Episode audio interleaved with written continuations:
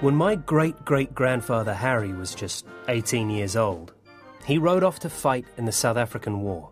The war started in 1899 between Dutch and English settlers in South Africa. The British Empire sent thousands of troops to support the English. Fast moving groups of Boers, the Dutch settlers, attacking on horseback, caused lots of trouble for the British troops. The call went out for rough riders, expert horsemen who could shoot as they rode and live in the open. Harry had grown up on a farm in Taranaki. He rode his horse Blaze over steep ground every day and shot deer or pigs for food. So, he and Blaze enlisted in the army, and they both travelled by train to Wellington, where a ship would take them and other rough riders to South Africa. Blaze and the other horses were kept in a corral near the Wellington wharves till the ship was ready to sail. He was a strong young horse with a dark red coat and a white patch, uh, a blaze on his forehead. Blaze didn't like being kept in the corral. The night before Harry's ship was due to sail, he smashed two wooden rails with his hooves, forced his way through, and vanished into the night. Sentries on the wharves heard a horse whinnying and snorting as if it was calling for its owner. Then the sounds faded away, while the other rough riders led their horses on board and settled them in the hold. Harry stood on deck, wondering where Blaze could be. He could use an army horse in South Africa, but he knew Blaze so well. He'd never had a horse so strong and fast. Would he survive the war without him? In December 1899, Harry wrote to his family in Taranaki that he'd taken part in an attack on a farm that the Boers had turned into a fort with machine guns and barbed wire. They captured the fort, but as he charged the enemy, Harry's army horse was shot and killed. I think of Blaze all the time, he wrote. Is there any news of him? Yes, there was. In the same month, the Wellington Evening Post carried a story about a fine looking horse with a dark red coat and white forehead seen near farms outside the city. When people tried to catch it, the horse fled, faster than any of theirs. In March 1900, Harry wrote that he and some other New Zealand Rough Riders had been bombarded by Boer artillery as they rode on a patrol. Two men were wounded, and Harry's second army horse suffered a broken leg from flying shrapnel. I've had bad luck with horses here, he wrote. Blaze is so fast he might have dodged that shell. Is there any report of him? Once again, there was. On the Kapiti coast north of Wellington, the local paper reported that an unknown red horse was seen trying to swim across the Otaki River. The river was in flood, and the horse was nearly swept away. It kept swimming and finally reached the bank. When people approached, it galloped off towards the north. Was this Blaze?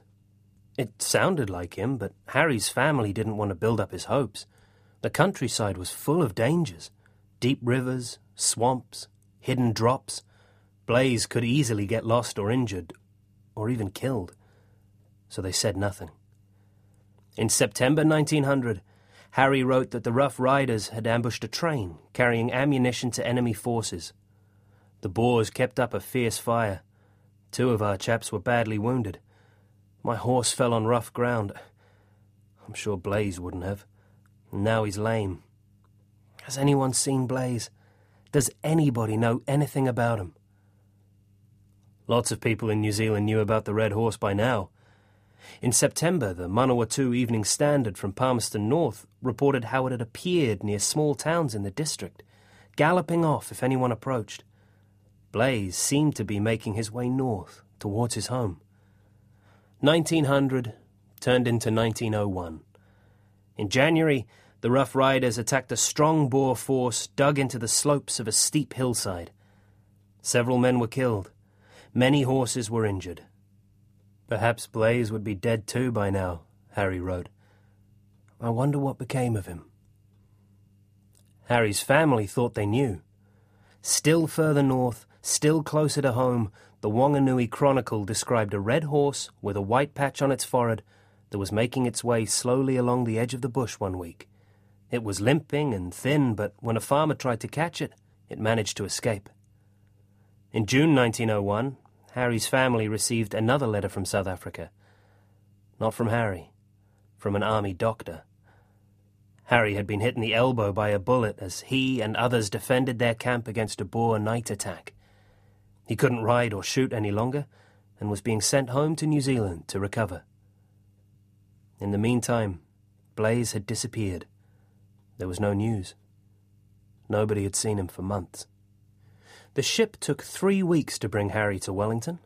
It was another three weeks after that till he had healed enough to make the train trip home to Taranaki. During that time, no more was heard of Blaze. The young horse must be dead, fallen over a cliff, perhaps, or drowned in a river. Harry's family felt glad they had told him nothing. A pale, thin young soldier with one arm in a sling stepped down from the train in August 1901. One of the first things he asked was, Has anyone seen Blaze? His family shook their heads.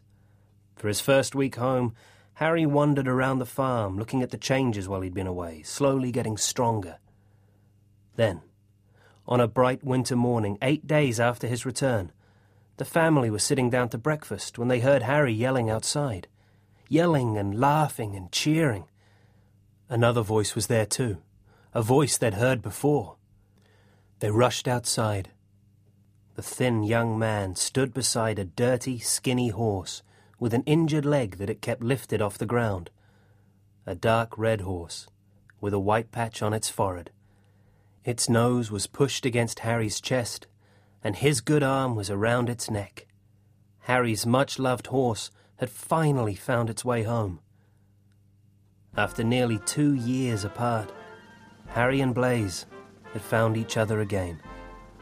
They stayed together for the rest of Blaze's long life.